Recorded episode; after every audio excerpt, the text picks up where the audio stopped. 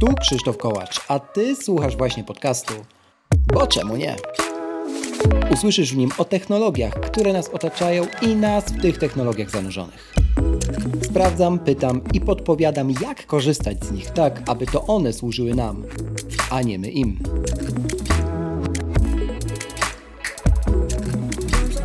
W dzisiejszym odcinku długa rozmowa z Radkiem Budnickim, minimalistą, podcasterem, człowiekiem, który nie bał się mówić w życiu. Nie wiem. Gdzie go to doprowadziło? Zanim zaczniemy, proszę zostaw opinię na Apple Podcast lub na Spotify. Twój głos ma znaczenie. Zaczynamy.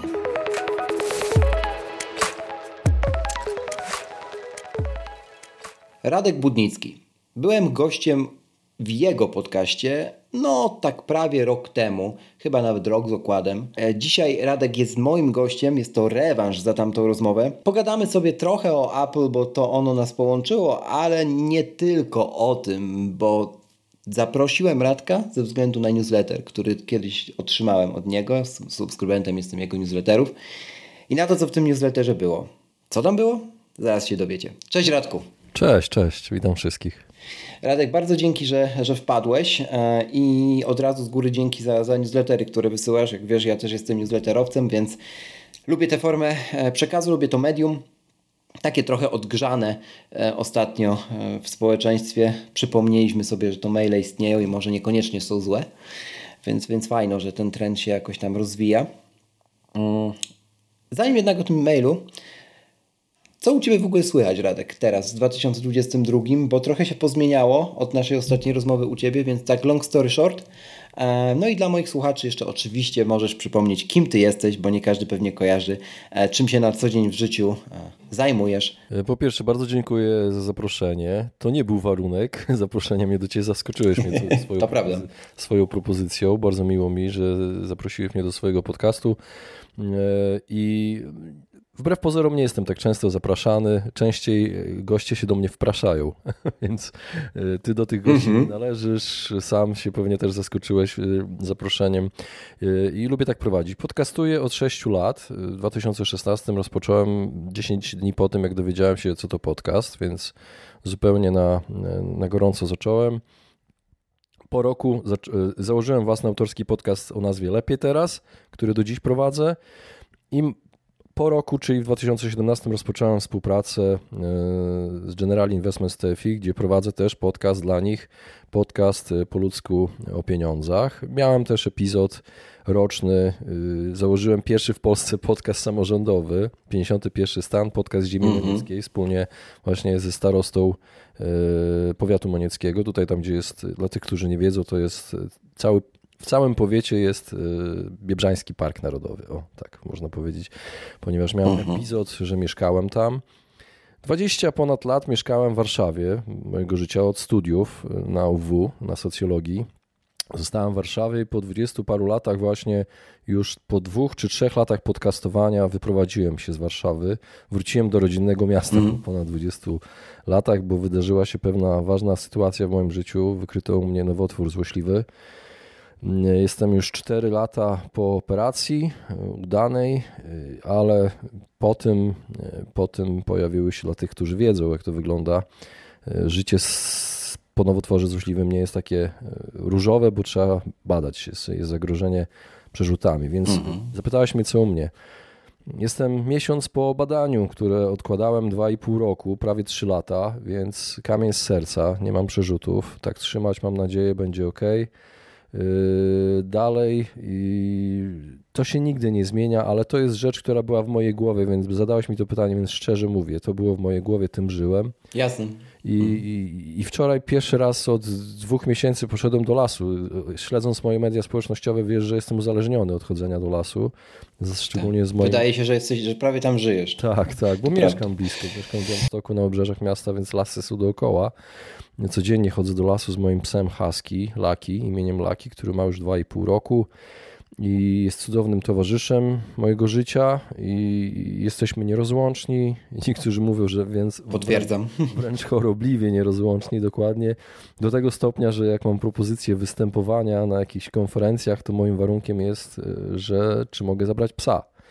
No i okazało się, że występowałem w liceum z psem, e, na uniwersytecie byłem z psem inne, inne firmy, które mnie zapraszają na konferencje. Tam, gdzie mnie nie chcą, psem ja odmawiam, nawet kiedy płacą, wiesz. Nie jadę, po prostu nie jadę. Niedawno właśnie miałem zaproszenie e, z Pyrcastera, nie skorzystałem, bo było za późno, żebym wystąpił mhm. na tej konferencji podcastowej w Poznaniu. Powiedzieli, że spoko, pytali organizatorów, mogę przyjechać. Niestety nie pojechałem, bo miałem inne swoje wystąpienie. Innowacje. Występowałem przed dwusetką nauczycieli z całej Polski i promowałem podcasty jako narzędzie edukacji. Czym ty też, z tego co słyszałem, się zajmujesz ostatnio, bo występowałeś chyba na jakiejś uczelni, tak? W sensie nawet nie występowałem, prowadzę po prostu zajęcia, tak się złożyło z podcastingu. No, tym bardziej, tak, jeszcze lepiej. Tak. Jeszcze lepiej, jeszcze lepiej. Czyli bardziej wynikliwie wszedłeś w ten temat niż ja, ja to bardziej tak ogólnie. Tak, chociaż powiem ci, że ciekawe doświadczenie akademickie, w sensie zobaczyć, bo ja pamiętam siebie z czasów studiów i e, jakby wtedy ja byłem totalnym kosmitą, trochę dalej jestem, natomiast w kontekście podcastowym, w sensie no wtedy to niewiele osób w ogóle wiedziało, co to są podcasty. Teraz jak, jak pytam, to, to, to oczywiście, że ludzie wiedzą i e, mało tego słuchają i też czerpią stamtąd wiedzę, w sensie na przykład słuchają sobie podcastów z ośrodków akademickich, takich wiodących na świecie, jak Stanford czy, czy jak Cambridge i no i to jest mega budujące, nie? Że ta wiedza leży i leżała od zawsze, ale teraz w końcu ktoś po nią sięga w Polsce. Super, nie? No oczywiście. E, słuchaj, no i co jeszcze? W ramach tych, tej promocji podcastingu postanowiłem zorganizować pierwszy w moim życiu camp. Lepiej teraz, pierwsza edycja, mhm. która odbędzie się za tydzień, bo jak nagrywamy to teraz, który jest? Nagrywamy to 14 mm, w piątek. No, tydzień przed publikacją. 14 mm. października 2022 roku nagrywamy to, a 21 zaczyna się trzydniowy kamp Lepiej Teraz, pierwsza edycja, którą robię wspólnie z Jarkiem Brzozowskim, trenerem mentalnym i biegowym. I tam będę, już mam komplet ludzi, już y, komplet, nawet mamy już chętnych i nie mamy miejsc, więc ogłaszamy kolejną edycję zimową na luty 2023. Gdyby ktoś chciał chciał, był chętny, zapraszam na stronę lepieteras.pl, łamane na camp, pisane przez C oczywiście, po angielsku. Radek generalnie żyje z podcastów, nie? że jakby nie jest etatowcem. Jego historię sobie zaraz przejdziemy, bo oj, etatowcem to on w ogóle był bardzo długo i zaraz to otworzymy, mm, bo to główny temat dzisiejszej rozmowy, ale zanim to, to pogadajmy chwilę o tym, e, bo sam to nawet zasugerowałeś przed naszą rozmową, o tej naszym, naszym wspólnym mianowniku, tak, o, o Apple'u, bo gdzieś tam w ten sposób się przecięliśmy w internecie, to też jest jedna z tych historii, że ktoś w końcu miał potrzebę związaną z Applem i napisał do mnie. Ja właściwie to tak jak Radek mówi, już od dawna słucham jego podcastu, gdzieś tam się czaiłem zawsze, że mm, może by napisać, żeby się wprosić, ale stwierdziłem, że nie, bo Radek zawsze powtarza, że nienawidzi jak się ktoś wprasza, więc stwierdziłem, że nie, nie zrobię tego. No i później życie tak poukładało i za, zakręciło tym wszystkim, że pojawiła się potrzeba właśnie związana z Applem, a samo Apple u Ciebie się niedawno pojawiło, prawda? No tak, y, pojawiło się właściwie, nie, pojawiło się już, y, teraz będzie rok, y, jak pojawił się MacBook pierwszy, hmm. potem był iPad, w tej nie, najpierw był iPad, przepraszam, iPad. Najpierw był iPad, iPad tak, Pro, tak. No, iPad no. Pro był rok tak, temu. Tak. Potem pół roku później kupiłem e, MacBooka, no bo jednak to, to, to, to, nie oszukujmy się, to są drogie sprzęty, trzeba odkładać te oszczędności, więc yep. nie, nie, ukrywam, że tylko na to odkładałem. No i w, w końcu, mm. w końcu kupiłem iPhone'a, jestem posiadaczem iPhone'a, nie ma, brakuje mi tylko Apple Watcha e, i tych słuchawek z tych wszystkich sprzętów. O telewizji już nie, mm. nie mówię, a polskie, bo mnie nie interesuje.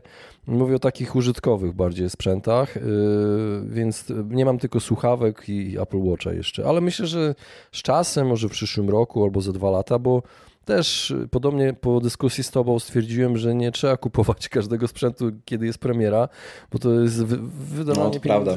do wyrzucanie, bo często niewiele się różni. No. A, te, a te funkcjonalności nie są do końca Wam potrzebne po prostu. I tyle. To prawda, ja gdzieś tam się staram krzewić to w tym podcaście, zwłaszcza, że teraz myślę sytuacja gospodarcza, no i słaba złotówka pomaga mi w tym skutecznie, bo po prostu te ceny tak wywindowały się w Polsce na taki jakiś poziom, że niewiele osób, no mówiąc zupełnie wprost, stać na te sprzęty nowe. Dolar przede I... wszystkim, bo na całym sprzęcie, na całym świecie jest mocny dolar. Dokładnie. To, to przeszkadza, a to jest sprzęt amerykański. Dokładnie.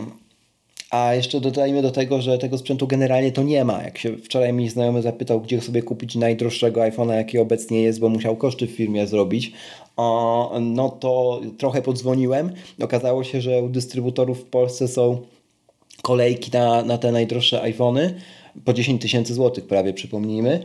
Um, I to są kolejki, listy takie oczekujących i tam jest 400-500 osób w zależności od dystrybutora, nie? To, dobrze, to też jest niesamowity czas, że po prostu, po prostu nie, ma, nie ma tych telefonów, nie? Ale, patrz, ale zdecydowanie... Patrz, jest, jest kryzys na rynku, no nie? a ludzie mają pieniądze na takie luksusowe dobro. To, Kurde, bez problemu. To jest, to jest luksusowe dobro. Oczywiście, że tak. Oczywiście, że tak. I, i, I, to zupełnie ja się nigdy nie obrażam, jak, nie obrażam, jak ktoś tam w moim kierunku strzela z argumentu problemy pierwszego świata, bo, no bo tak jest po prostu. I jakbyśmy się tutaj nie korzyli i nie usprawiedliwiali samych siebie, że my sobie na te sprzęty odkładamy, to oczywiście jest spoko podejściem, uważam, a to, to i tak jesteśmy w tej bańce, nie? I, i, i no trud, mówienie o tym, że w niej nie jesteśmy, jest trochę hipokryzją bardzo wysokich lotów, więc zawsze przyjmuję na klatę takie, takie argumenty. E, a powiedz mi, jak z perspektywy tego roku mm, ty widzisz w ogóle ten ekosystem? Trochę też o tym gadaliśmy gdzieś tam na ofie. Wiem, że ty doceniasz między innymi to, że ten sync między urządzeniami, nie? To jest kolejny przykład na to, że jak się, jak się nie jest pro-userem, to się docenia te rzeczy, od których trochę Apple wyszło, nie? Powiem Ci tak, y, powiem pozytywne rzeczy, a potem negatywne. Ale tak? rzeczywiście. Y, pozytywna, sync, bez dwóch zdań, to jest rzecz, którą najbardziej odczuwam, najbardziej z tego korzystam. Dlaczego? Dlatego, że często nagrywam shorty, wideo, e, stories, mhm. nagrywam jakieś, nagrywam też poziomo, nie tylko pionowo, telefon trzymając, ale też poziomo, nagrywam vlogi i, i, i podoba mi się to, że to e, od razu wrzuca się na mojego iPada. Powiem dlaczego na iPada, bo na iPadzie obrabiam wideo, bo jest przyjemniejsze niż robienie tego na MacBooku, wiesz? Mimo tego, że płacę za cały zestaw Adobe co miesiąc, to używam Luma Fusion za które zapłaciłem tylko Super. raz. Polecam. Fusion to jest taki tak, tak. odpowiednik y, Adobe. Y, Bardziej Final Cut'a, bo, bo, on, bo on tak jest skonstruowany podobnie jak Final Cut. No tylko, że dopowiem jeszcze, link będzie w opisie oczywiście do tej apki. Um, i zapłacicie raz coś około 150 zł, e, a nie 1500 zł i to naprawdę jest wygodniejsze. Ja się tu zgadzam z Radkiem, podobnie jak Ferrite do montowania e, podcastów. Ferrite'a, nie przerywam już. Do Ferrite'a podchodzę trochę jak pies do jeża, bo, e, bo, bo używam Adobe do tego, Audition, ale pewne rzeczy nie jestem w stanie zrozumieć. Prosiłem Cię o pomoc, ale nie mieliśmy czasu na to, y, więc przy okazji może wpadnę do Krakowa, może mi pokażesz, jak coś tam obrabiać w nim, bo też chciałbym. No, tak by było najlepiej. User experience w Apple'u jest niesamowicie lepszy niż y, w Windowsie. Jest naprawdę to przyjemne. Te, widać, że te apki są dopracowane, wszystko chodzi płynnie, nie ma żadnych errorów, żadnych zawieszeń nie, nie doświadczyłem jeszcze. Poza tym przyjemność z obróbki wideo palcami jest nieporównywalnie większa od tego, niż to robi się myszką czy, czy mm, touchpadem i gładzikiem. Dokładnie, bo to po prostu jest coś niesamowitego. Jak pod palcami przesuwasz film albo tniesz palcem, nie, no. zmieniasz kolory, to, to, to jest coś cudownego. Ja, ja, dla mnie jest przyjemne że ja wracam, nie muszę już brać żadnych kamer, bo mam też kamery, cały zestaw Insta 360 kamer, tych 360 stopni sportowych y, kamer y, tej firmy, polecam, Insta 360, świetny sprzęt robi, bo, mo, bo można raz nagrać i potem zmieniać to na pionowe i na poziome i na kwadrat i tak dalej. Y, I nagrywa też to w 360, więc dookoła nas wszystko. Możemy potem wybrać obraz, który nas interesuje, żeby wrzucić. No i teraz już nie biorę tych kamer. Biorę ze sobą tylko iPhone'a, mam go w kieszeni, używam go do wszystkiego. Idę do lasu, nagrywam stories, biorę poziomo, robię vloga, wracam i już na iPadzie mam wszystko, więc tylko odpalam Luma Fusion i obrabiam. Więc ta przyjemność, ta prędkość, ta łatwość, przyjemność też samego mm, obrabiania, tworzenia, jakość jest wiele lepsza. Miałem super sprzęt, bo miałem Samsunga S21. Kamera wszyscy twierdzą, że nieporównywalnie lepsza od iPhone'ów nawet 13, prawda? Mhm. E, sprzętowo tak, ale ludzie zapominają, że to nie jest sprzęt ważny. W dzisiejszych czasach ważny jest software. I, i software powoduje no, to, że te filmy są. Ja naprawdę o wiele lepiej wyglądam, ludzie o wiele lepiej wyglądają, przyroda o wiele lepiej wygląda i nie jest to wcale przekoloryzowane, tylko mniejsza pikseloza. W ogóle jakoś nieporównywalna jest, naprawdę. Mikrofony. Kupiłem teraz mikrofony takie Bluetooth, widziałeś, wrzuciłem na ten na stories. Y, tak, tak, tak. które mhm. są wejście lightningowe mają do iPhone'a. Świetnie nadają się do, do, nagry, do nagrań wideo, ale sprawdziłem je wczoraj w lesie, nie, na, nie nadają się raczej do audio, bo dźwięk trochę jest prze, przesterowany do audio, kiedy nagrywasz podcast nimi, ale do wideo? Super. Kiedy trzymam daleko iPhone'a, to jest y, super dźwięki, można nagrywać, jeszcze drugiej osobie można dać i nagrywasz wywiad, wiesz, to jest coś niesamowitego, 200 zł koszt, to jest nic mm, za taki sprzęt, plug and play i bez żadnego, bez żadnego softu, więc y, iPhone daje mi niesamowitą niesamowity taki kick, taki kop do tego, żeby działać. Jest naprawdę dobry dla ludzi, którzy kreują, są kreatorami, tworzą różne rzeczy w sieci, w internecie, yy, używają technologii. No ja naprawdę teraz rozumiem tych wszystkich e, entuzjastów Apple'a. Rozumiem, bo oni naprawdę robią rzeczy, które są łatwe, proste i naprawdę dobrej jakości. I proste w użyciu. Przyjazne. Wydaje mi się, że też e, oszczędza, oszczędza to po prostu czas. No, to jest taki mój największy argument zawsze, że jak mogę coś tak. zrobić szybciej i nie czekać na sprzęt, to, to, to w sumie nie potrzeba mi innych argumentów, nie? W sensie pal licho, kolor, czy tam jakieś parametry, nie? E, zanim jednak do tego Magusera doszedłeś i gdzieś tam e, stałeś się influencerem, nie no, śmieję się oczywiście, stałeś się podcasterem, e, to i małeś się, ja sobie dzisiaj policzyłem, bo w newsletterze nawet już było tego tyle, że numeracja ci się pomyliła, więc zrobiłem to jeszcze raz i wyszło mi, że to jest 22, 22 punkty zwrotne w twojej karierze zawodowej. No i o co chodzi? Radek przysłał taki, taki newsletter, jeden, jedno z wydań swojego newslettera, w którym napisał kawa na ławę, jakimi e, zawodami e, miał styczność w życiu, kim po prostu był. No i ja tak zacząłem to czytać, myślę sobie, a no to fajnie, no to go, goście tam podzieli, wiem, że ma barwny życiorys, to, to, to po, poczytam sobie jeszcze, umi, umi z sarkazmem pisać. No i się nie pomyliłem, no bo tak, punkt pierwszy rolnikiem, bo zobaczyłem traktor na polu.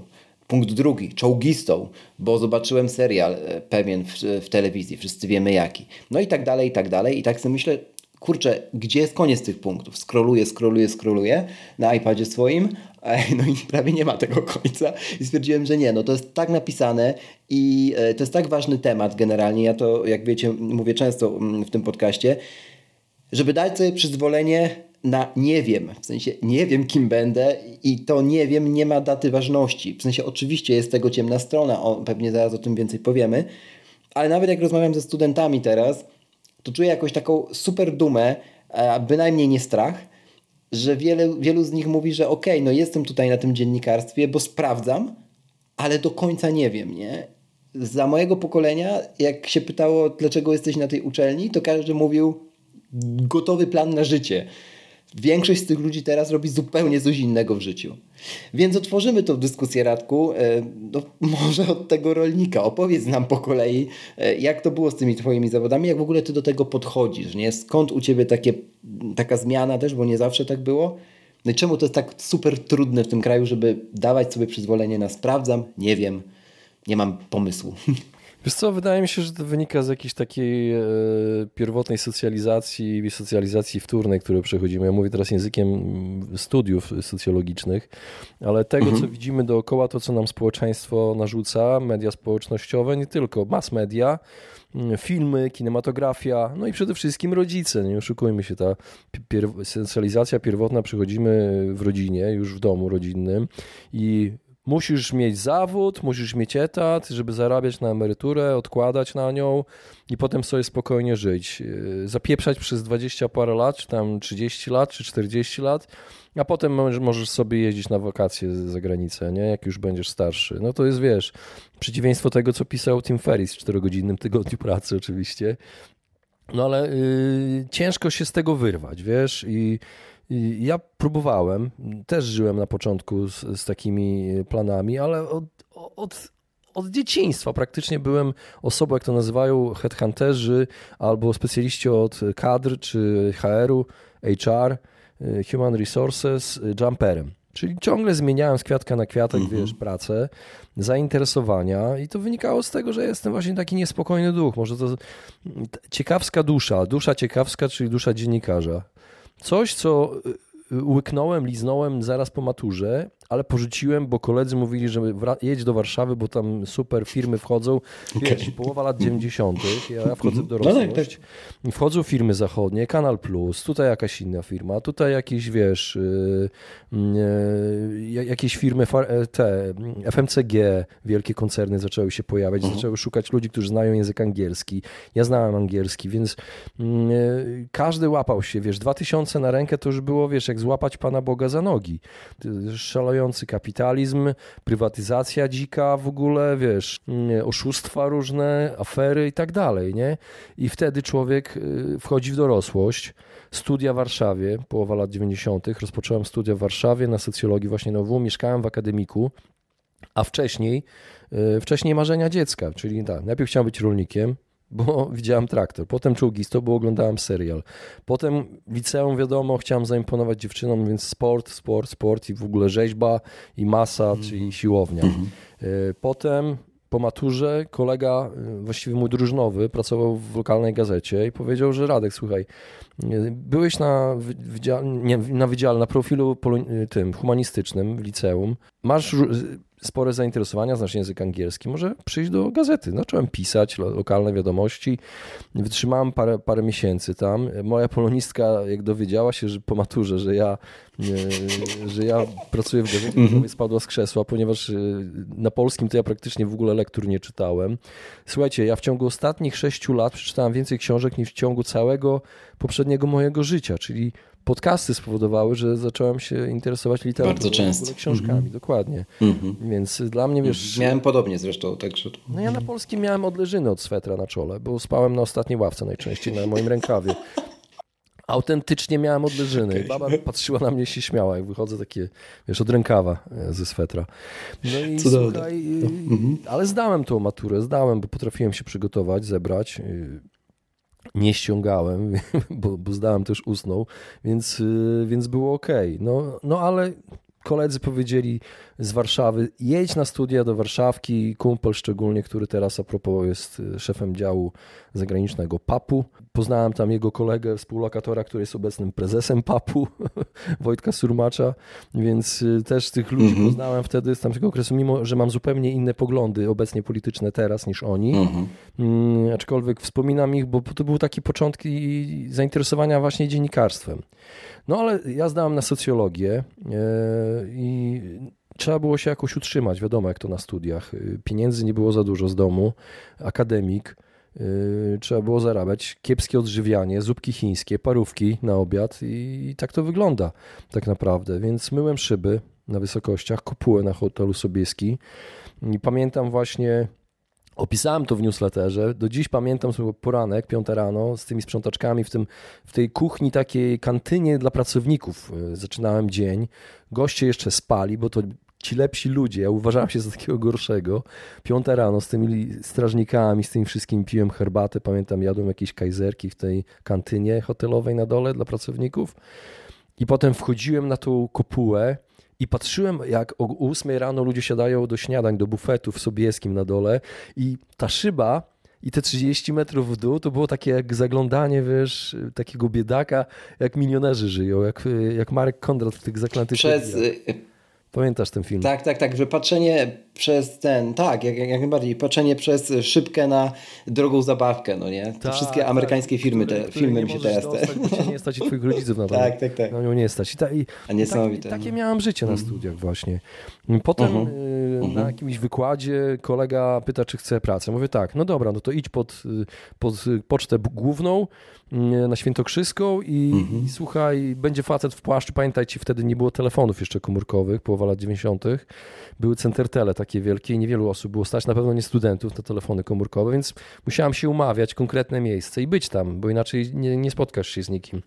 Jakiś gość w płaszczu z gazetą na mnie czekał, zaprowadził mnie do jakiegoś domu, gdzie siedziały jakieś panie lekkich obyczajów, jakiś panowie w innym pokoju, ci panowie dali mi ulotki, kazali mi nosić po hotelach. Powiedzieli, że to legalne, bo to reklama jest. No to ja reklama, wiesz. To była oczywiście reklama agencji towarzyskiej. Oczywiście zrobiłem to za friko, jako frajer, bo byłem głupi, naiwny, więc yy, zostałem złapany pod koniec tego samego dnia przez ochroniarzy w hotelu Nowotel, zwieziony, windzie z mnie złapali, pewnie kamery były wszędzie, tego nie wiedziałem. Zwieźli mnie do podziemi, posadzili na krześle, i takich panów dwóch wyperswadowało mi, żebym więcej tego nie robił, krótko mówiąc. To były lata 90., więc możecie sobie wyobrazić. Dali ci, dali ci lekcję życiową, dali bardzo cenną. Życia, wiesz, ale na koniec też przestraszyli mnie też prawnie, bo poza tym, co zrobili mi fizycznie, to jeszcze, yy, jeszcze wzięli ode mnie legitymację studencką zrobili ksero i powiedzieli, że jeszcze raz mnie złapią, to pójdzie na uczelnię. Nie? No widzisz. Tak, totalnie mnie tam przestraszyli. Czyli widzicie, takie historie nie tylko w Hollywood. No. Tak, no ale widzimy facetów, którzy za wycieraczki wkładają te ulotki. Nie, no tak, jasne. centrum miasta, więc jasne. to mhm. jedyne rzeczy, mhm. jaką ja zrobiłem, to wszedłem do hotelu, to też nie jest nielegalne, bo można chodzić po hotelu dla każdego. Mhm po prostu zrobiłem rzecz niemoralną, krótko mówiąc, bo y, nie zastanawiałem się, byłem głupi, nie wiedziałem, że wtedy nie rozumiałem tego, że moralnie też dokładam się w pewnym sensie do, do przestępczego procederu, bo wykorzystywanie kobiet mhm. y, do tego, żeby oddawały swoje ciało za pieniądze jest po prostu nielegalne, po prostu niemoralne. Nie oceniam tych kobiet. Dobrze, że mi się to nie udało. Trwało to kilka godzin, był to mój błąd. No ale kto nie popełnia, popełnia błędów w młodości? Jak potem trafiłeś do takiej ciepłej posadki w agencji reklamowej? Bo to mi się na tej liście, to jest już siódmy punkt w tej opowieści, wydało takim pierwszym, kurczę, no solidnym warszawskim etatem. Skok, to no. nie było CV. Słuchaj, kolega powiedział, że czy chce pilnować y, firmy jednej w nocy, nie? I pilnowałem jako taki stróż nocny. Mm -hmm. A tak naprawdę, wiesz, zamiast pilnować, siedzieć tam przy biurku, czy tam chodzić czasami, bo to było w centrum Warszawy, biuro, agencji mhm. reklamowej, to ja po prostu spałem pod tym biurkiem. Kładłem się, brałem koc i spałem do rana i mówiłem, że nic się nie dzieje w nocy, prawda? Nic nie było, prawda? No, oczywiście, gdyby było, to nie wiedział, bym spał. No ale to tak wyglądało. No i po paru tygodniach zacząłem gadać z właścicielem. Zobaczył, że jestem niegłupi na jego standardy. Wiesz, studiowałem socjologię, to już w ogóle, wiesz, ten język angielski mu się spodobał. No i zaproponował mi pracę przedstawiciela takiego, wiesz, accounta, który, osoby, która zna mhm. Y, profil agencji i idzie do firm, działów marketingu, oferuje usługi, krótko mówiąc, sprzedawca usług po prostu agencji reklamowej. A potem, kiedy zdobyłem takich klientów, zacząłem realizować projekty, wiesz, koordynować z grafikami i tak dalej, bo to plakaty się robiło, jakieś billboardy. Y, to były takie reklamy, reklamy radiowe robiliśmy raz chyba telewizyjną tylko zrobiliśmy, ale to nie była agencja od tych wielkich projektów, tylko takie, takie drobne rzeczy jak, wiesz, gadżety jakieś reklamowe, coś takiego, nie? Połowa z nich to byli alkoholicy i ci, ci alkoholicy tylko to prowadzili. Mhm. Mieliśmy open bar w Harendzie, w barze przy, tam, przy Uniwersytecie Warszawskim, tam z tyłu jest Harenda klub, do dziś jest. I praktycznie y, były weekendy takie, że mogliśmy pić ile chcieliśmy alkoholu. Open bar był. Ja potrafiłem mhm. wtedy wypić więcej niż zarabiałem miesięcznie u nich w jeden wieczór. I potrafili trzy okay. miesiące nie płacić pensji, 500 zł podstawy, słuchajcie, 500 zł podstawy, potrafili nie płacić trzy miesiące, a open bar miałem zawsze. Więc no limit. Więc wyobraźcie sobie, jakie to było przygotowanie do życia dorosłego dla takiego e, szczeniaka, ja bym to nazwał, wiesz, zaraz po maturze. No i co? Stwierdziłem, że olewam to i wyjechałem na parę miesięcy do Anglii autobusem. Wtedy 30 parę godzin się jechało, 36 chyba godzin. To ja, ja, ja muszę przerwać w tym momencie, bo to kurczę, powiem ci, że tak jak ja podziwiam osoby, które e, jechały do Anglii, do Włoch autokarem, ja się nigdy na to nie odważyłem, aczkolwiek raz było blisko, to sobie nawet nie wyobrażasz. W sensie, dla mnie to by chyba oznaczało śmierć, aczkolwiek być może e, powinienem tego doświadczyć, nie wiem, ale szapoba. Chylę czoła. Autobusem, w sensie siedzenie, tak? Jeśli chodzi o siedzenie. Słuchaj, są wycieczki no, organizowane tak, do Aten tak. autobusowe i przez, przez wiem, serię, przez wiem, serię, wiem. 50 parę godzin, więc wyobraź sobie to, coś takiego. To nie było takie straszne, ale, powiedzia- ale od tamtej pory powiedziałem, mm. że nigdy więcej nie jadę autobusem do innego kraju. I, I, tak się stało, potem już tylko latałem. Ale wtedy to było taniej po prostu, wiesz, bo loty kosztowały 2000, no jasne, jasne, a autobus oczywiście. na autobus w dwie strony 500 złotych. Więc to była y, kwestia pieniędzy. Tam y, co robiłem? Sprzedawałem Evening Standard na skrzyżowaniu, kłóciłem się z jakimiś bezdomnymi o, o to, kto pierwszy dobiegnie do samochodu. Pamiętam. Potem y, kolega załatwił mi robotę, kilka dni malowanie sufitu na jeden kolor biały w jakimś w dobrej dzielnicy. Na Nothing Hill to było coś. Tak, to była bogata Ta. dzielnica była, to były fajne apartamenty. Dalej jest. Yy, właśnie opisałem też, że wtedy taki w białym, pomalowanym ubraniu, czy wiesz, takim, takim typowym mhm. malarza pokojowego ubraniu, czyli takim zachlapanym farbą, wracałem metrem i pamiętam, taki zmęczony byłem totalnie i widziałem elegancko ubraną panią, około 40, ja miałem 20 parę lat, E, która się do mnie uśmiechała. I dla mnie to był szok, że ludzie się do siebie uśmiechają zupełnie bezinteresownie, bez żadnego podtekstu erotycznego, tak. wiesz, to był taki zwykły, życzliwy uśmiech pani, która sobie spojrzała z nad gazety na mhm. mnie, uśmiechnęła się i wróciła do to... lektury. I dla mnie to był szok kulturowy. Pamiętam swojego Erasmusa z podobnym szokiem kulturowym właśnie, też w Londynie. Mm, I takie, jakbym miał podsumować ten Erasmus, on długo trwał, 4 miesiące. Też pracowałem wtedy w takiej polskiej gazecie na Wyspach się to nazywało, Polish Daily Newspaper, czy coś takiego, odpowiednik wyborczej na Wyspach. W każdym razie um, wtedy, jakbym miał podsumować cały ten czas, to bym podsumował w takim zdaniu. Każdy każdemu równy, bez względu na to, czy w metrze siedział dyrektor banku obok malarza, a obok siedziała modelka, to ci ludzie nie mieli między sobą podziałów, nie? W sensie ta sympatia była po prostu w powietrzu wyczuwalna, ciężkim powietrzu londyńskiego metra, ale jednak. Także zgadzam się w rozciągłości z tobą. Wiesz, to bardziej posunięte jest jeszcze w społeczeństwach skandynawskich, gdzie jest ta kultura lago Oj, tak, tak. i hygge, mhm. gdzie, mhm. e, gdzie się nie obnosisz, zasadą jest nieobnoszenie się z bogactwem, e, pas jest chwalenie się podwyżką albo awansem, a jak robisz to w towarzystwie znajomych w Sztokholmie w kawiarni, to cię wyśmieją po prostu albo nie będą chcieli się z tobą spotykać, bo uważał, będą uważali cię za buraka. Właściciel startupu w ubrań, ubraniem nie różni się od, od kelnera jadącego do pracy metrem, więc y, na tym to polega.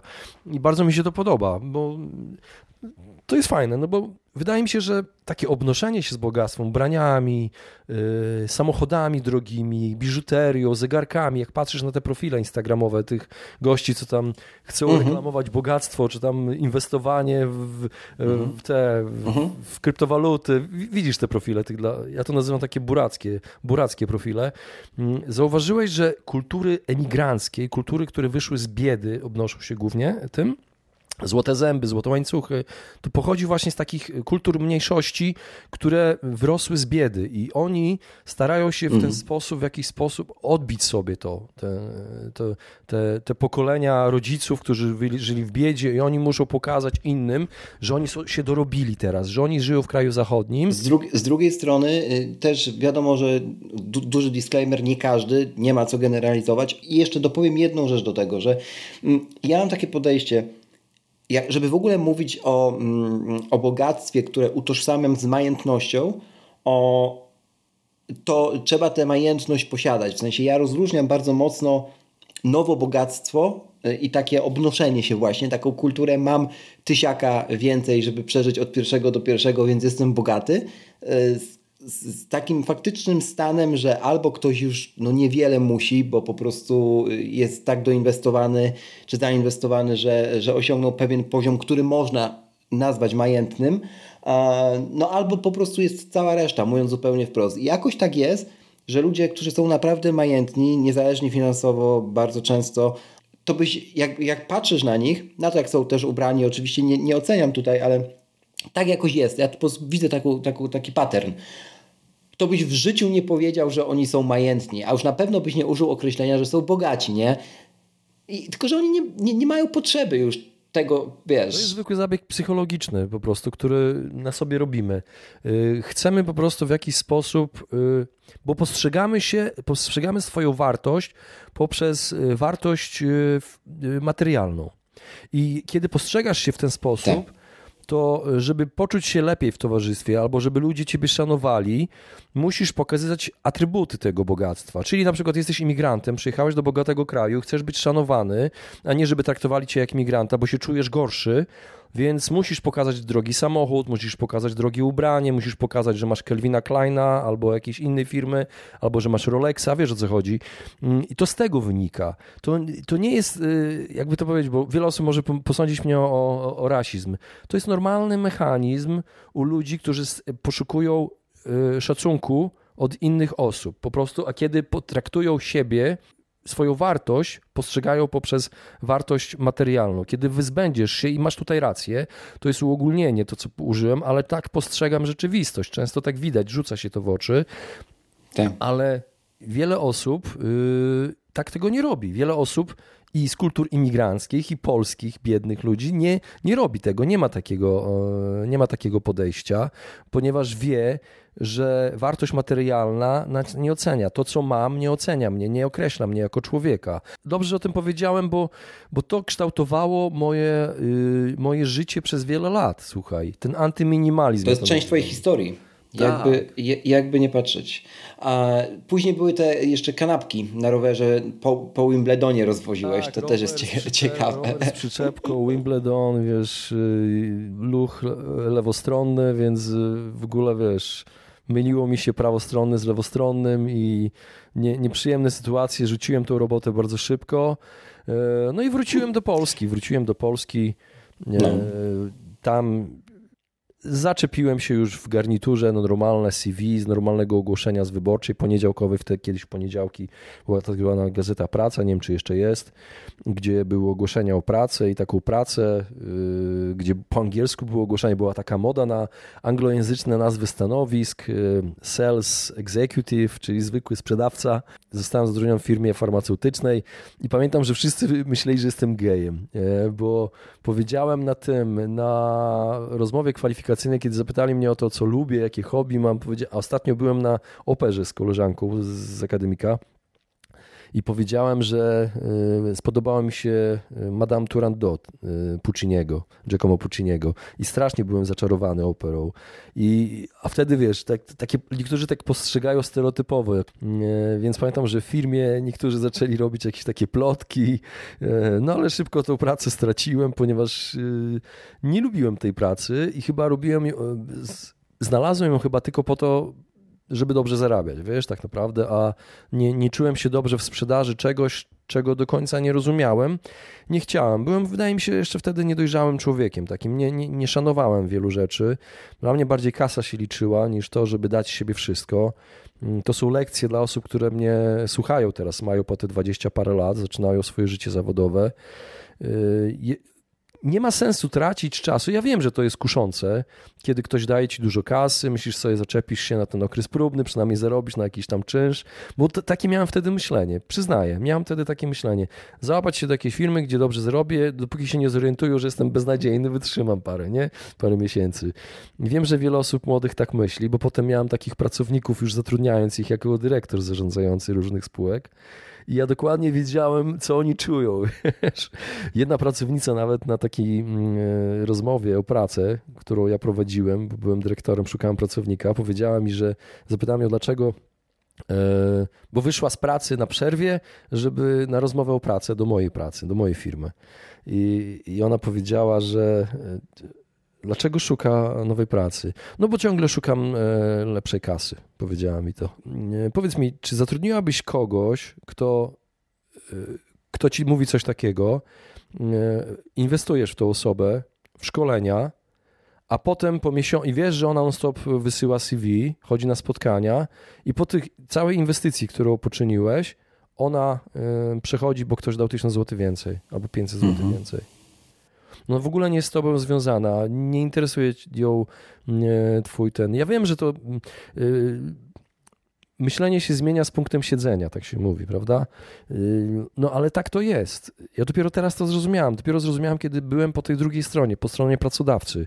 Przez wiele lat, ostatniej mojej, ostatnich lat mojej kariery zawodowej na etacie, byłem już osobą zatrudniającą, nie zatrudnianą. Więc ja już wiedziałem, co ci młodzi ludzie mają w głowie i potrafiłem rozpoznać ludzi z entuzjazmem, z autentycznym takim, e, z autentyczną chęcią rozwoju i tego, żeby gdzieś się na stałe rozwijać awansować, lepiej zarabiać, a nie tylko skakać jak kwiatek, z kwiatka na kwiatek, bo sam byłem tym jumperem. Sam przez wiele lat, patrząc na moje CV, 20 parę prac, byłem jumperem nielubianym przez specjalistów od HR po prostu. Zanim wrócimy do odcinka, zapraszam do subskrybowania newslettera tego podcastu. The Menu Bar. Znajdziesz go pod adresem boczemunie.pl ukośnik newsletter. Tam co dwa tygodnie garść informacji ze świata technologii, kawy, podcastów. Ponadto porady dotyczące tego, jak efektywnie korzystać z urządzeń, które na co dzień nosimy przy sobie. A z drugiej strony, zobacz, otworzyłeś to, otwarliśmy tę dyskusję i wtedy to byłem jumperem. Zupełnie inaczej brzmiało niż teraz, kiedy dochodzimy już do tego etapu prawie współczesnego. Więc dobrze, że też jakby mi się podoba też to, że ty masz taką autorefleksję mocno rozwiniętą, nie? W sensie, bo można by tutaj pociągnąć tą retoryką, że spoko, spoko, możecie sam skakać sobie ile chcecie i, i, i piekła nie ma, a, a jednak masz, ma, masz jakieś, wiesz, zdanie na, z, punktu, z perspektywy obecnego życia, że no, mogłeś być znienawidzony przez działy HR, no umówmy się. Oczywiście, nie? oczywiście. Krzysztof, naj, najgorszą rzeczą, jaką sobie można zrobić, to okłamywać samego siebie. To ja, prawda. Ja po prostu y, okłamywałem samego siebie. Oni byli źli, ja byłem ten dobry i to jest moja walka przeciwko ich walce i koniec. Ja mam wygrać tutaj, ja mam zarobić kasę, oni są frajerami. Wiesz, że na tej zasadzie takie myślenie. Y, to jest krótkowzroczne nawet z punktu widzenia mojego rozwoju, mojej kariery. Co mi to mhm. dało? Dało mi tylko to, że miałem dużo pozycji i, i, i, kolejni ludzie nie chcieli mnie już zatrudniać.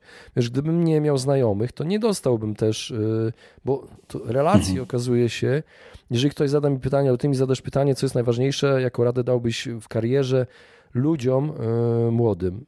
To się niewiele zmienia przez lata i przez pokolenia i wieki. Relacje. Wiadomo, że najchętniej się zatrudnia znajomego, najchętniej się zatrudnia osobę, która jest polecona przez znajomego. Yy, bo zatrudnianie osoby zupełnie obcej jest jak rzucanie się na głęboką wodę, bo nie wiesz, czy to nie jest oszust. A mój znajomy yy, po mnie, kiedy ja rzuciłem pracę u niego, byłem dyrektorem, zatrudnił jakiegoś menadżera sprzedaży, mm, który przez wiele miesięcy, opowiedział mi to później, przez wiele miesięcy wpisywał fikcyjne wyjazdy i okazało się, że tak naprawdę yy, wszystkie pieniądze, które wpisywał, że miał wyjazdy, dostawał, mhm. przegrywał na giełdzie. Człowiek był uzależniony e, takie, od hazardu. Takie drugie, drugie takie e, stwierdzenie, które mogę gdzieś tam e, choć jeszcze mam nadzieję, że sporo, sporo, sporo życia przed sobą mam, mogę powiedzieć już na tu i teraz, to jest właśnie, że siła, siła relacji to jest naj, chyba najlepsza waluta, jaką, jaką można obrać w życiu nie? I, jak, o, i o jaką można zabiegać. Nie? W sensie tu nie chodzi o, wiesz, o cukrowanie i lanie sobie, wiesz, komplementami nawzajem. Absolutnie nie o to mi chodzi. Chodzi mi o to, że nigdy nie wiesz, jaka relacja z jakiego okresu życia wstecz mm, przyda się akurat tu i teraz, nie? I, i, ja na przykład mega, mega to y, staram się pielęgnować, ale też świadomie pielęgnować. W sensie też unikam nazywania każdego przyjacielem, no bo to jest ciemna strona e, dbania o relacje, nie? To też dyskusja na inną, e, inną okazję. Ale tak, widzę to też, co, o czym ty mówisz. Rzeczywiście, z niektórymi osobami poznanymi wiem, ze 20 lat temu nawet, a wtedy naprawdę byłem szczylem, do dzisiaj się znamy i, i mamy gdzieś tam jakiś kontakt także biznesowy, więc to też jest niesamowite. Tylko trzeba mądrze inwestować w dane osoby, nie, nie w każdego, tak jak mówię, bo można się prze, prze, prze, przejechać. Potem był y, Izrael, z tego co tu widzę co, Izrael na, na liście. Przez, do, dobrze, to opowiedz nam. Co. Dobrze przyszedłeś, bo od relacji, bo re, y, Izrael wyszedł z relacji. O, bo no ja, z, ja Żydami mm. generalnie, kulturą żydowską zainteresowałem się wcześniej, bo już w liceum mama opowiedziała mi historię mojej cioci z Mińska, białoruskiego Mińska. Ona jeszcze żyje, wujek czy jej mąż już chyba nie żyje, nie żyje, tak, nie żyje już wiele lat jest współautorem encyklopedii białoruskiej, ale z tych czasów, kiedy jeszcze Łukaszenko nie rządził, czyli ten krótki okres demokracji na Białorusi, lata 90. I wtedy odwiedzałem ją i to jest siostra mojego dziadka rodzona. Ja dowiedziałem się później w liceum, całe dzieciństwo ją znałem jako taką ciociobabcię, to się nazywa, ciocia babcia taka, nie? Mm, bo ona jest rówieśnicą mojego mhm. dziadka, siostrą dziadka, więc ciociobabcia. Taka babcia była dla mnie, nie? I, i, I, dowiedziałem się w liceum, że ona tak naprawdę nie jest y, siostrą mojego dziadka, bo została prawdopodobnie podrzucona jako małe dziecko w czasie wojny mojej prababci w Sieni, kiedy Niemcy mordowali Żydów w wiosce. I więc prawdopodobnie jest Żydówką. I mnie to tak uderzyło, że jak to w Polsce mordowali Żydów, tego co sąsiedzi i tak dalej, a dlaczego nikt o tym nie wiedział? No bo nie można było się przyznawać do tego. A jak to nie można? Przecież to bohaterstwo. Nie, nie, Polacy nie wszyscy lubili Żydów. Jak to nie lubili? Przecież my jesteśmy bohaterami, wygraliśmy mhm. wojnę i w ogóle. I ja zacząłem czytać historię ludzi, którzy przetrwali Holokaust Żydów, ukrywanych przez Polaków, ale czytałem też historię Żydów, którzy byli mordowani których rodziny zostały wymordowane przez Polaków. Dla mnie to był szok. Potem mhm. wyszło to jedwabne, potem okazało się, że tego jest coraz więcej, a, a potem dowiedziałem się, że to było w, ty, w setkach tysiącach. Y, pojechałem w 2000 roku do Izraela na wycieczkę. Y, poznałem wielu Żydów, którzy opowiadali mi, starszych, którzy opowiadali mi te historie. Potem dowiedziałem się, że tak naprawdę historię trzeba czytać ze wszystkich stron. Nie można czytać historii napisanej przez jeden naród. Bo wiadomo, że jeden naród będzie pisał tylko pochlebną dla siebie historię. No to jest naturalne. W Turcji nie uh -huh. pisze się o pogromie Ormian. Francuzi nie chwalą się za bardzo Vichy, bo wstyd im, że ich kolej woziła do Auschwitz. I ja zacząłem poznawać historię tą z każdej strony. Staram się poznawać historię, historię, a nie propagandę. Wiesz o co chodzi. Uh -huh. I mhm. dzięki temu, y, pamiętam, że kupiłem koszulkę y, izraelską po hebrajsku i poszedłem na siłownię w Warszawie i podszedł do mnie Izraelczyk. I zaczęliśmy gadać. To było w 2002 roku. Do dziś jestem moim najlepszym przyjacielem. Minęło już 20 lat. Nazywa się no Moti. I Moti e, poznał mnie, moją wiedzę. Po angielsku gadamy ze sobą do dziś i po polsku czasami, jak są inni ludzie, ale ze sobą gadamy tylko po angielsku. I dzięki niemu poznałem wielu Izraelczyków. I oni byli w szoku, że jest Polak, który widzi tą drugą stronę historii wspólnej. Co, że wie coś więcej, tak. Wie coś więcej, że nie mhm, patrzy mhm, tak mhm. propagandowo na to wszystko, że widzę też przesadę w postaci indoktrynacji dzieci izraelskich, bo widzę, dostałem propozycję pracy w ambasadzie Izraela, dostałem takiej propozycji się nie wrzuca do Gazety Wyborczej praca, mm, jako asystenta atasze wojskowego armii izraelskiej, pułkownika Atara Dagana. Przez dwa lata pracowałem w ambasadzie, byłem jego kierowcą, byłem jego tłumaczem, angielsko-polski, nie hebrajski. Hebrajskiego się uczyłem, znam trochę biernie, ale czynnie nie za bardzo. Parę słów potrafię powiedzieć, ale rozumiem trochę, jak do, do mnie mówią. Trochę mhm. znam litery, y, uczyłem się, ale nie jestem biegły w tym. No ale moja praca po angielsku była tylko wyłącznie, więc wystarczyło, żeby być tłumaczem, asystentem. Dzwoniłem chociażby do sił powietrznych polskich czy izraelskich do Izraela, kiedy samolot transportowy przekraczał polską przestrzeń powietrzną. Musiałem podawać faksem, jakie rakiety są na pokładzie samolotu. Wida, wi, witałem delegację, chociażby szefa sztabu armii izraelskiej, generała Gabiego Ashkenazi, który jest mi winien kawę, bo mu postawiłem kawę w hotelu w Krakowie zresztą, w Kubusie w Krakowie Krakowie, na Podgórzu i, i, tam właśnie z tym całym... Wiesz, często z delegacjami jeździłem właśnie do Treblinki, do Auschwitz, y, do Majdanka, jeździłem z nimi, y, woziłem samochodem oczywiście ambasady, jeździłem na niebieskich numerach y, Volvo S80, 240 koni, 200 na godzinę do Bratysławy, bo mój szef miał też pod sobą Pragę i Bratysławę, nie tylko Warszawę, jako atasze wojskowy. Poznałem Armię Polską, generała Skrzypczaka e, poznałem, rozmawiałem z nim przy, przy kotletach na, na bufecie, więc y, y, poznałem też ochroniarzy polskich, polskich, polskich żołnierzy. Pensje też płaciłem wtedy w Citibanku, pamiętam, że konto mieli. No i generalnie to taka przygoda, wiesz, takiej pracy nie dostaje się z gazety, tylko z zaufanie, mhm. od zaufania. Oni mi no, jasne, jasne. Miałem dużo przyjaciół dzięki temu. Poznałem pułkownika E, Sił Powietrznych Izraela, e, Raza Pelega, który jest na tyle moim przyjacielem, że jak jestem u niego, to się zatrzymuję u niego w willi, wiesz, e, w Izraelu. Mhm. Ostatnio byłem trzy lata temu u niego, tak, trzy lata temu ostatnio byłem przez cały tydzień u niego, siedziałem u jego żony, jego synów. Mhm. I zabrał mnie do bazy lotniczej na Negewie, na pustyni Negev, do bazy Hatzerim, wsadził do F-15, do F-16. Byłem na odprawie pilotów e, w bunkrze podziemnym przed akcją.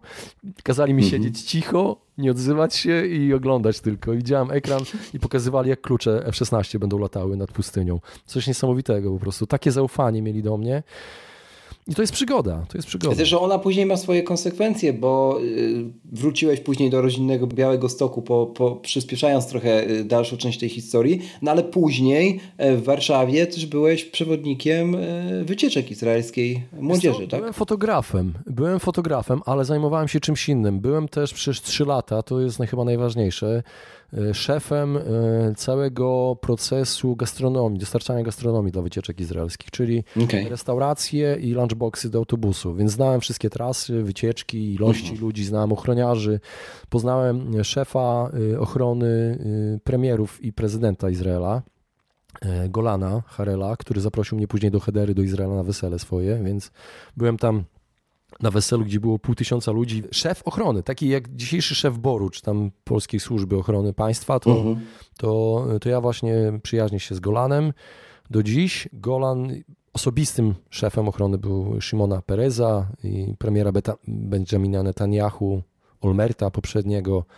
Mm, no i znałem z nim, koordynowaliśmy razem wiesz, tych ochroniarzy do tych autobusów. Ta historia jest bardzo skomplikowana, polsko-żydowska, nie jest czarno-biała. W każdym razie dzięki mojej pracy w ambasadzie Izraela, wielu żołnierzy izraelskich, mój szef i wielu innych osób dowiedziało się o polskiej historii, o powstaniu warszawskim przede wszystkim. Myślę, że możemy się skupić teraz na pierwszym punkcie zwrotnym, czyli mm, wróciłeś też do Polski, to, to jest oczywiste. I małeś tam jeszcze różnych e, e, zawodów, ale w końcu przeczytałeś czterogodzinny tydzień pracy mm, Tima Ferisa, o którym już tu wspomniałeś w tym odcinku na jego początku.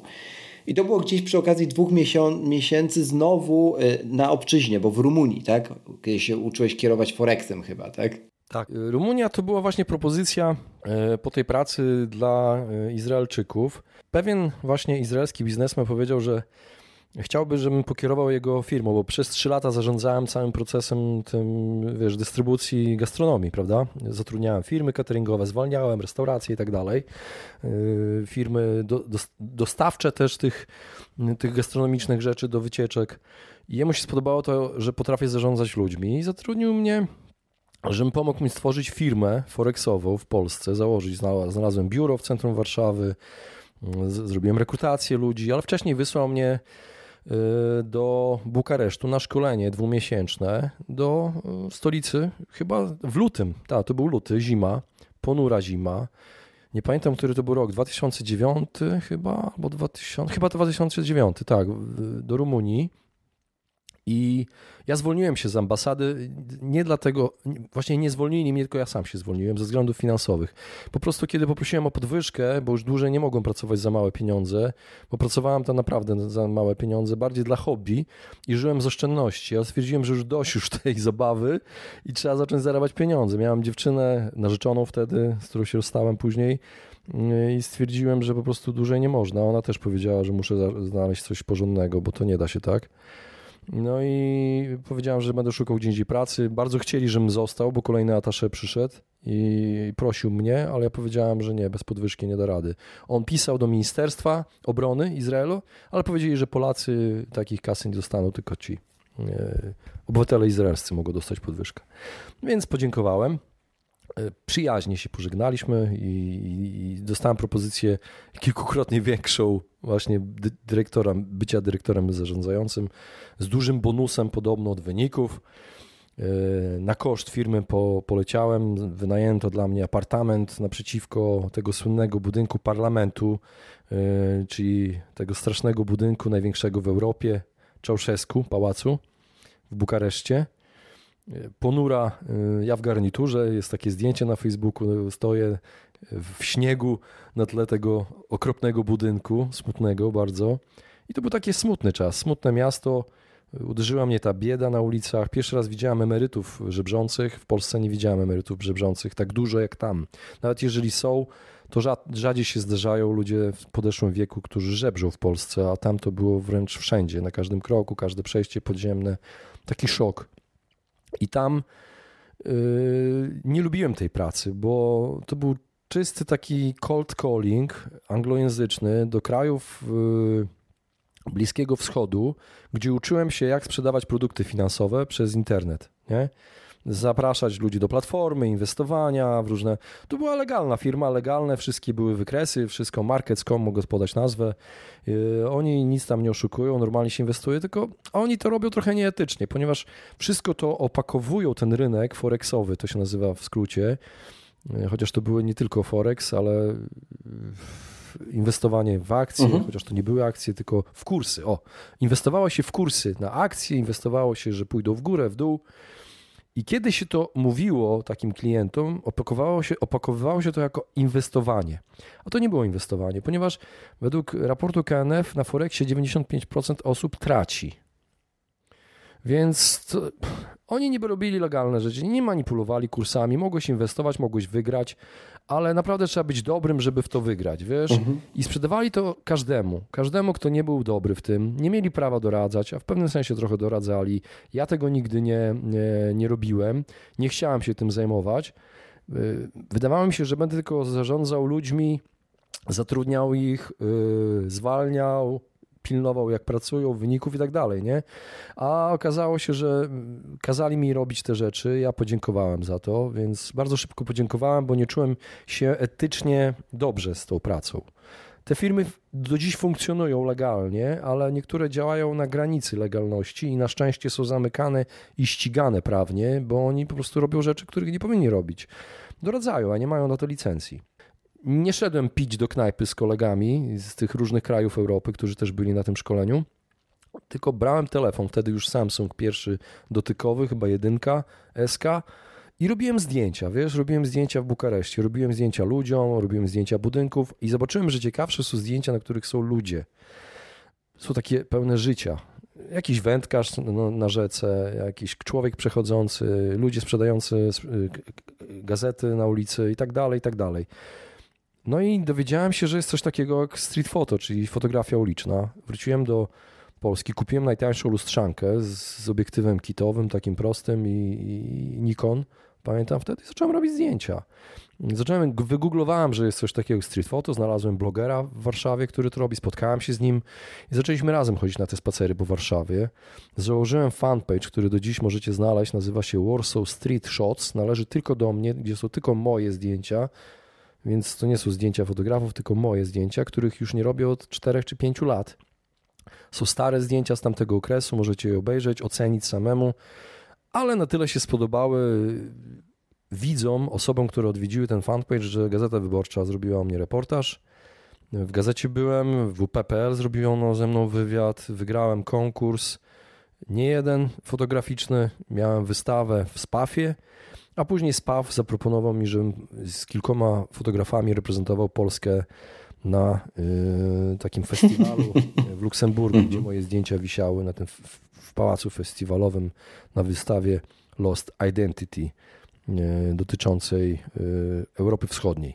Więc zrobiłem taką serię zdjęć, które miały obrazować tę utraconą tożsamość Europy Wschodniej, wiesz, gdzie McDonald's pojawia się nagle, wiesz, i tak dalej takie symbolika taka jest w tych zdjęciach. I przez kilka lat pracując właśnie już y, kolejną pracę znalazłem, pracowałem y, później w nieruchomościach dla pana Świtalskiego, poszukiwałem działek pod Biedronki, pod jego projekt y, Czerwona Torebka, który mu nie wyszedł na terenie Mazowsza, mhm. ale już wtedy chodziłem w wolnym czasie właśnie po, po ulicach Warszawy i robiłem zdjęcia i żyłem fotografią uliczną. Zacząłem patrzeć na życie inaczej. Przestałem przesiedywać z kolegami w galerii handlowej, przestałem myśleć, jak wydać kasę na nowy samochód. Przestałem szukać możliwości brania kredytu na super mieszkanie, apartament. Przestałem mhm. uganiać się za kobietami. Mm, fotografia uliczna spowodowała, że zacząłem doceniać każdy moment życia, inaczej patrzeć na ludzi. Odkryłem minimalizm i, zacząłem się wewnętrznie zmieniać, ale w dalszym ciągu pracowałem jako dyrektor zarządzający e, w firmie e, branży fitness. Byłem dyrektorem zarządzającym firmy Fitflex konkurencji multisporta, więc miałem 2000 placówek, yy, które podpisały z nami umowę na karty pracownicze, takie dochodzenia na siłownię czy tam basen. Kto ma multisporta, wie o czym mówię spotykałem się z kierownictwem multisporta na przetargach telewizji, gdzie jako konkurencja moja, moja siedzieli, więc, więc byliśmy na równi, można powiedzieć, e, ale przegraliśmy z nimi niestety przez monopol w różnych miejscach. No ale prawie 3 lata tam pracowałem jako dyrektor zarządzający. A później dostałem pracę dyrektora zarządzającego siłowni w Galerii Złote Tarasy w Warszawie. Ta galeria. Czy już bliżej, bliżej, bliżej Warszawki, Warszawki nie dało się być. Nie dało się, byłem najbardziejszym, naj, najwarszawskim, bardziej tak. E, dyrektorem zarządzającym, 60 pracowników, trenerów, 3000 mhm. klientów, wiesz, pod sobą, duża odpowiedzialność. E, no i wtedy już, jeszcze wcześniej w tej firmie Fitlex, e, pamiętam, że rano wstawałem, jak ludzie, mieliśmy na dziewiątą do pracy, typowa robota, 9 till 5, jak w Stanach, prawda? To pamiętam, że mhm. mieszkałem na kabatach przez wiele lat mojego życia w Warszawie. To jechałem metrem, ci co znają Warszawę, nie potrzebowałem samochodu, jechałem metrem, potem tramwajem, bo około centralnego było biuro. Pamiętam, że zawsze zaczynałem śniadanie w McDonaldzie, bardzo niezdrowo się odżywiałem. Siadałem to śniadanie z maka, brałem kawę i patrzyłem przez szybę tego podziemnego maka na centralnym, co jest. Patrzyłem na ludzi biegnących do tych y, tramwajów, do autobusów, do, na WKD, na pociąg, wiesz, pędzących ludzi. Brałem ze sobą notatnik i planowałem mhm. swoje życie stwierdziłem, że pisałem wszystko, co mi przyszło do głowy, burzę mózgów. Pisałem, co mam zrobić, pisałem, co mi się nie podoba, pisałem, jakie mam plany, pisałem, co mogę zrobić ze swoim życiem. Zacząłem szukać możliwości zarabiania. Oglądałem YouTube na temat ludzi, którzy zarabiają i żyją z każdego miejsca na ziemi. I poznałem książkę Tima Ferisa 4-godzinny tydzień pracy. W ten sposób, szukając tych różnych informacji w necie, w internecie. Trafiłem na tą książkę, przeczytałem ją, nic na początku z nią nie zrobiłem, bo czytałem ją 7 lat wcześniej, ale wtedy właśnie w, kiedy siedziałem w Macu, zobaczyłem, że jest po 7 latach wznowienie edycji. Kupiłem tą wznowioną edycję i i wtedy stwierdziłem, że zrobię coś z tym, że chcę żyć tak jak on, podróżować po świecie i móc pracować z laptopa, dostawać kasę PayPalem, ale pytanie było, co ja będę robił. Nie byłem techniczny, nie byłem programistą, nie byłem grafikiem. Jak zarabiać, prawda? No to jak zarabiać? No, trzeba szukać tego. Więc stwierdziłem, że moim zadaniem po pracy, zamiast chodzenie do, po galeriach czy bawienie się ze znajomymi w knajpach, będzie serczowanie netu i oglądanie YouTube'ów ludzi, którzy zarabiają w internecie. I mhm. trafiłem na pojęcie cyfrowy nomada. I zacząłem oglądać, co oni robią. Że zarabiają przez takie programy, że robią kursy na Udemy, że robią, yy, wiesz, jakieś zlecenia przez internet, że uczą języka angielskiego, mieszkają w Tajlandii. No i zacząłem szukać warsztatów, jak to robić to, jak założyć stronę, nauczyć się WordPressa. I między innymi zacząłem szukać warsztatów, które są na wydarzeniach, w sekcji wydarzenia na Facebooku. Każde miasto to ma, wy też możecie to zrobić. Są wiele darmowych warsztatów, jest niepłatnych, ale są darmowe, gdzie ludzie organizują, różne organizacje, e, różne inkubatory przedsiębiorczości organizują. Chodźcie na to. E, szukajcie takich rzeczy u siebie w mieście. Ja szukałem tego codziennie i chodziłem tylko na darmowe, bo nie chciałem kasy wydawać. I w mhm. kampus pewnego dnia wypatrzyłem wydarzenie w weekend, pamiętam dziewczynie, powiedziałam wtedy mojej ówczesnej, słuchaj Margo, jest fajne wydarzenie, mm, e, Polcaster się nazywa. Co to jest ten caster, ten pol, nie? Podcasty, co to takiego? Mhm. Jadę na to, jedziesz ze mną? Mhm. Nie, zostanę, coś tam, może potem dojadę, nie? Nie? Ja pojechałem sam i słuchaj, usiadłem, posłuchałem co to jest, że ludzie nagrywają audio, wrzucają do internetu, tak jak vloga, tylko nie ma wideo, nie? I, i mm. ludzie tego słuchają. I zobaczyłem, że tam większe to są informatycy, ale jest jakaś dziewczyna, która robi kursy online, jest jakiś chłopak, który e, religię propaguje w ogóle, jest jakiś koleś, mm -hmm. który mhm. jogą się zajmuje, mówi o jodze, to akurat był Vasquez. I z Vasquezem taki vibe złapaliśmy wspólny, taki raport, po angielsku to się nazywa e, coś cyknęło między nami. Okazało się, że mieszkamy jedną stację metra od siebie, on na Natolinie, a na Kabatach. No i się zgadaliśmy i zaprosił mnie do siebie, zrobił ze mną wywiad, ja zrobiłem z nim wywiad, pokazał mi jak mikrofon działa, ten Zoom H1, do który, który właśnie trzymam teraz, po sześciu latach, ten Zoom, którym nagrałem pierwszy odcinek, nagrywam teraz z tobą i do dziś nagrywam tym mikrofonem wszystkie moje podcasty. Minimalistycznie. No popatrz, jak to, po, popatrz, jak to jest. Zaczę, zaczęła się ta historia zmieniać od patrzenia na historię innych. Trochę wiesz, wiesz co mi teraz, jak, jak klisza z początku naszej rozmowy w głowie się pojawia?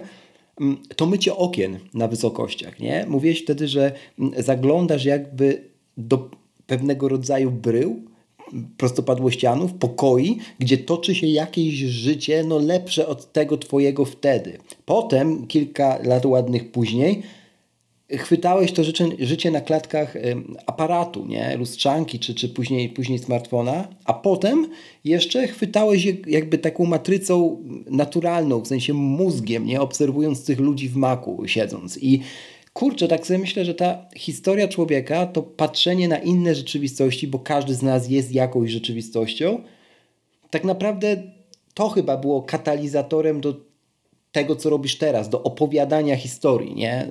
Akurat w podcaście, ale w ogóle do zastanowienia się, mm, co kryje się za daną historią danej osoby, no czy na koniec dnia twoją osobistą, nie?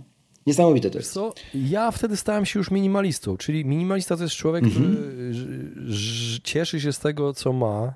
Y, jego intencją jest mieć jak najmniej, w sensie przedmiotów, jest jak, i mieć wolne życie. Nie, nie biedne życie, nie, absolutnie. Minimalizm mhm. to nie jest ubóstwo. Chyba dobrze, że to podkreślasz. Lepiej mieć jeden tak. nóż za 5 stów niż 20 noży po 10 zł. Dokładnie. Nie? Na Dokładnie. tej zasadzie. Na, ta, to jest taka metafora minimalizmu w skrócie. Wolę mieć drogie rzeczy, ale kilka tych rzeczy, a nie kilkadziesiąt. Mhm. Mieć mhm. fajne ubrania, nawet drogie, ale trwałe wiesz, e, e, dobrej firmy, buty i tak dalej, a nie mieć 50 par i nie wyrzucać co chwila. Mm, e, ten minimalizm mi się podoba. To oczyszczenie przestrzeni, to oczyszczenie głowy, oczyszczenie czasu swojego z niepotrzebnych rzeczy, z niepotrzebnych czynności, niepotrzebnych znajomości, przedmiotów, za które trzeba pielęgnować, za które trzeba płacić, za które trzeba pilnować, które trzeba się martwić, które trzeba naprawiać. Im mniej masz, tym wolniejszą głowę masz. Im mniej rzeczy masz, też masz. Im mniej posiadłości masz, tym lepiej. Im mniej firm masz, też, też lepiej, bo zwariujesz. No co, pójdziesz do grobu z tymi firmami, kiedy dostaniesz zawału albo raka prostaty? Nie. I dużo biznesmenów, dużo milionerów tak kończy. W wieku 60 lat zapieprzają przez całe życie i kończą, zanim dożyją 60 na raka, na zawał, na inne straszne choroby, bo oni zapierdzielali cały czas, a myśleli, że oni będą sobie siedzieli z wnukami yy, na rybach yy, gdzieś na plaży Phuket, prawda? Nie, tak nie ma. Niestety, życie takie nie jest. Sam na to zapracowałeś. Moje spojrzenie przez tą fotografię uliczną się zmieniło. Po fotografii pojawił się minimalizm i ten minimalizm sprawił, że ja przestałem postrzegać się przez perspektywę gościa z super samochodem, ekstra chatą i super stanowiskiem. Stwierdziłem, że ja tego nie chcę. -hmm. Ja chcę mieć laptopa, hamak, telefon i wolność i chodzenie w traperach, w bojówkach wygodnych, gdzie wsadzę wszystko do kieszeni, życie na, e, w podróży, wolność, nieposiadanie szefów, niepostrzeganie się poprzez posiadanie, nie ciągnięcie ze sobą tego całego bagażu bogactwa i tych atrybutów bogactwa, o których mówiłem uh-huh. na początku, kiedy gadaliśmy o, o tym, jak ludzie niektórzy postrzegają się poprzez wartość przedmiotów, i wartości materialne się postrzegają. Przestałem się tak postrzegać. Dlatego nie szukałem już więcej CV, nie wrzucałem, bo mogłem szukać fajnej pracy, mogłem awansować na prezesa, przez byłem tyle lat dyrektorem zarządzającym, prawda? Wydaje się to naturalna ścieżka. Prawda. Dla każdego, kto myśli, że tak powinno wyglądać e, życie. Tylko wiecie, wiecie, tego też nie można przekładać na wszystkich, bo ja nie mam dzieci, a kiedy ktoś ma dzieci, to też inaczej myśli o przyszłości. Ważne, warte o tym wspomnieć, bo wiele osób, które ma dzieci, może teraz powiedzieć, łatwo ci frajerze powiedzieć sobie, nie masz dzieci, bo nie musisz... To jest raz, a dwa, jeszcze, jeszcze ci przerwę, że też wiele osób, które, dla wielu osób taka ścieżka standardowa, że tak powiem, kariery, czy tam drabinki e, e, i pięcia się po niej, jest ok, nie? W sensie to jest coś, co ich spełnia i to też fajno, fajno powiedzieć. Mm, no właśnie, żeby nie wpadać w te pułapki naśladownictwa, nie? Bo pewnie twojego, inaczej, ani twojego, ani mojego życia nie da się skopiować, nie? Bo to po prostu nie zadziała u kogoś. E, to tak. my sami musimy odkrywać, co jest naszym życiem, nie? Górnolotne, ale prawdziwe, tak mi się wydaje. No tak, tak, ale widzisz, ja mm, wtedy zacząłem robić te podcasty i rzuciłem pracę, bo Ostatnie mhm. miesiące, ostatni rok stwierdziłem, że ja już tak nie będę. Mówiłem ci, jeździłem do tej kawiarni, wcześniej siadałem, tak. dwie godziny wcześniej wstawałem, tak. robiłem plan. Ja, poza planem ja tworzyłem mhm. poduszkę finansową. Ja przestałem wydawać pieniądze, sprzedałem specjalnie samochód, żeby nie mieć wydatków. Mhm. Odkładałem poduszkę, żeby mieć rok na szukanie pracy i rok spokojnie płacić czynsz w Warszawie, żyć, utrzymać się i nie musieć szukać pracy. Wiedziałem, mhm. że wtedy nie będę szukał pracy, tylko będę szukał metody, jak zarabiać w internecie, tak jak Tim Ferriss opisał w książce. Taki był mój plan. Założyłem podcast i nie sądziłem, że podcast będzie metodą na zarabianie. Ja myślałem, że to będzie tylko mhm. i wyłącznie jakieś hobby i sposób na to, że ja poznam te metody zarabiania. Wiesz o co chodzi? Bo, bo podcast jest idealny na tyle, że zadajesz pytania ekspertom. Ja stwierdziłem, założę podcast o tym, o czym chcę, e, jak chcę zarabiać. Czyli na przykład będę robił podcast i wywiady z cyfrowymi nomadami. Skoro nie jestem nim, każdy, kto mhm. będzie mnie słuchał, będzie mówił, jakim prawem nagrywasz podcast, skoro nim nie jesteś. Ja będę entuzjastą cyfrowego nomadyzmu. Będę nagrywał wywiady z ludźmi, bo ja jestem wannabe cyfrowy nomada. Jeżeli teraz y, zadajesz sobie pytanie, chcę założyć podcast o lataniu, a nie latasz i boisz się, że cię skrytykują, bo nie latasz, nie bój się, nagraj, nagrywaj wywiady z pilotami, ze stewardessami, Powiem ci tak, którzy są e, po, lotnictwem. Powiem ci tak i wam również, e, moi drodzy, że bardzo często przyjmując takie podejście właśnie, o którym Radek mówi, czyli bycie wannabe albo albo bycie entuzjastą i mówienie o tym, że po prostu to jest moja zajawka, ja to lubię, prędzej czy później pozwoli ci tobie polecieć, nie? albo pozwoli tobie wygrać jakiś konkurs fotograficzny, albo w końcu zrobisz ten szpagat, nie? W sensie bez tego pierwszego kroku i przyznania się najpierw przed samym sobą, że mnie to kręci, to jest moja zajawka, a później takiej odwagi do powiedzenia innym, i słuchajcie, no ja tu robię takie może głupie rzeczy, ale no w sumie to moje rzeczy, to nic, nic dalej nie pójdzie. Nie? To jeszcze tym, ja zaryzykuję stwierdzenie, że tym bardziej nigdy nie, nie, się nie wzbijesz w powietrze i tym bardziej nigdy e, nie zrobisz tego szpagatu. Nie wiem, czy się ze mną zgodzisz, ale no, tak mi się wydaje, że tak jest. po prostu. Rok temu, robiąc prezentację na szkoły, zorientowałem się, że ja dokładnie żyję teraz jak Tim Ferriss 4 godziny w tygodniu pracy. Mhm. E, jak wyprowadziłem się z Warszawy po, po operacji, E, to wziąłem laptopa ze sobą, dwa mikrofony, spakowałem mhm. plecak, e, zmianę na pięć dni tylko miałem ubrań, golarkę do głowy, bo gola się na łyso i wyjechałem do mhm. Serbii i Bośni. E, potem w Chorwacji, potem na Ukrainie byłem, w Kijowie mieszkałem przez jakiś czas, w Lwowie, to było trzy lata temu. I mhm. słuchaj, nagrywałem podcasty, zarabiałem. O tym możemy długo gadać, nagrać oddzielny odcinek na temat zarabiania na podcastach, bo zarabiam na podcastach. Od, 6, od 5 lat zarabiam na podcastach, żyję z nich. Masz też kurs ja, temu poświęcony, ja, możemy czekaj. o tym powiedzieć też. Tak, tak, e, chętnie powiem, ale powiem jedno. Ja teraz mam 4 godziny tydzień pracy. Naprawdę mm -hmm. 4 mm -hmm. godziny wystarczy, żebym y, pracował. Ale robię to dłużej, mm -hmm. bo mi sprawia to przyjemność wolę siedzieć dłużej nad różnymi rzeczami. Tak, a bardzo wiele osób y, traktuje to jako sztywną regułę i tu się wy, wykrzacza cały Tim Ferris, nie? I dlatego o tej książce jest tyle kontrowersji. E, no ale nie będę Ci już przerywał, bo właśnie do tego brniesz. Ja mhm. o tym kurs, jest na stronie lepiejteraz.pl w sklepie, możecie zobaczyć dwa moje kursy. Jeden jest Niezniszczalni, to jest o ludziach odpornych psychicznie, uh mhm. -huh. historię ludzi mm, oparte na ćwiczeniach stoickich, ale nie tylko. Piszę też o i mówię tam o Musashim e, Miyamoto, jest w wersji audio, w wersji PDF, możecie posłuchać, e, więc staram się dorzucać do tego kursu kolejne historie, więc to jest kurs, za który płacisz raz, a non-stop on powiększa się, więc to dla mnie źle, ale dla Was dobrze finansowo. Mm, ale tak postanowiłem, że będzie ten kurs rósł, więc polecam kurs Niezniszczalni dla osób, które chcą psychicznie nauczyć się bycia odporności, y, odporności y, psychicznej. Opowiadam tam też swoją historię i swoje metody. Ale jest też kurs zawodowy podcaster, gdzie zdradzam, w jaki sposób zarabiałem na podcastach. Jest wszystko na stronie Lepiej Teraz tam znajdziecie wszystko. Wspaniale, to jeszcze teraz po tym fragmencie autopromocyjnym, e, tak tytułem e, zamknięcia, e, nie bo teraz wszystko trzeba oznaczać, jak wiesz, więc wiadomo, e, to tytułem zamknięcia, mm, czy ty traktujesz teraz podcast jako swego rodzaju formę terapii dla siebie samego? Chyba tak, wiesz, kiedy nagrywam solowe odcinki, kiedy nagrałem solowy odcinek o tych lekcjach, yy, które nauczył mnie nowotwór złośliwy, to jest jeden z ostatnich odcinków, Mm, y, to, to, to, to zapraszam na Lepiej Teraz. To jeden z ostatnich, nie pamiętam chyba, który to był odcinek. Bardzo mocny zresztą, polecam, zalinkuję. Mhm.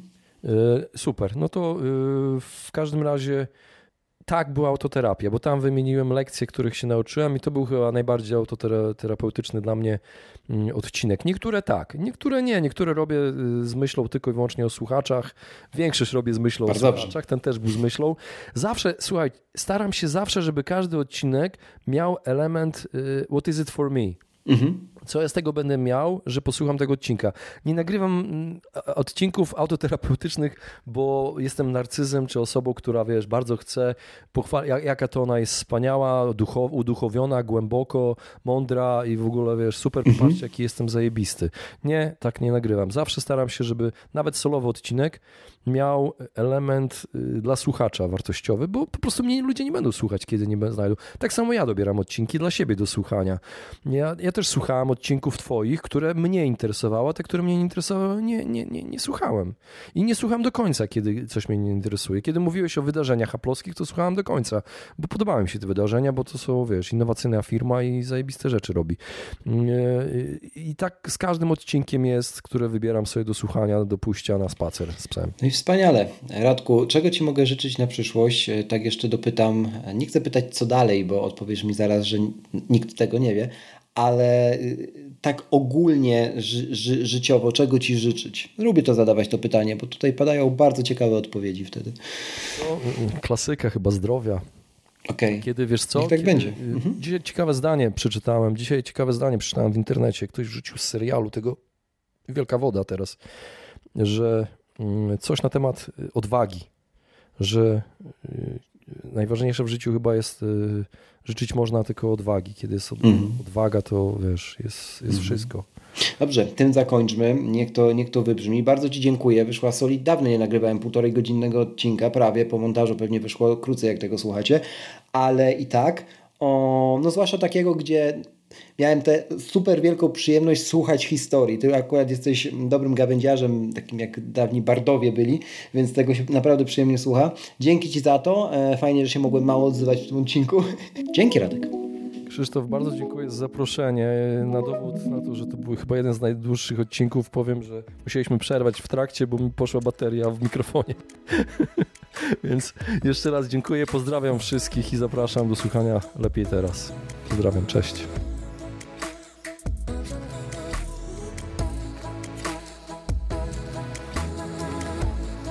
Raz jeszcze, na koniec, żeby nie umknęło.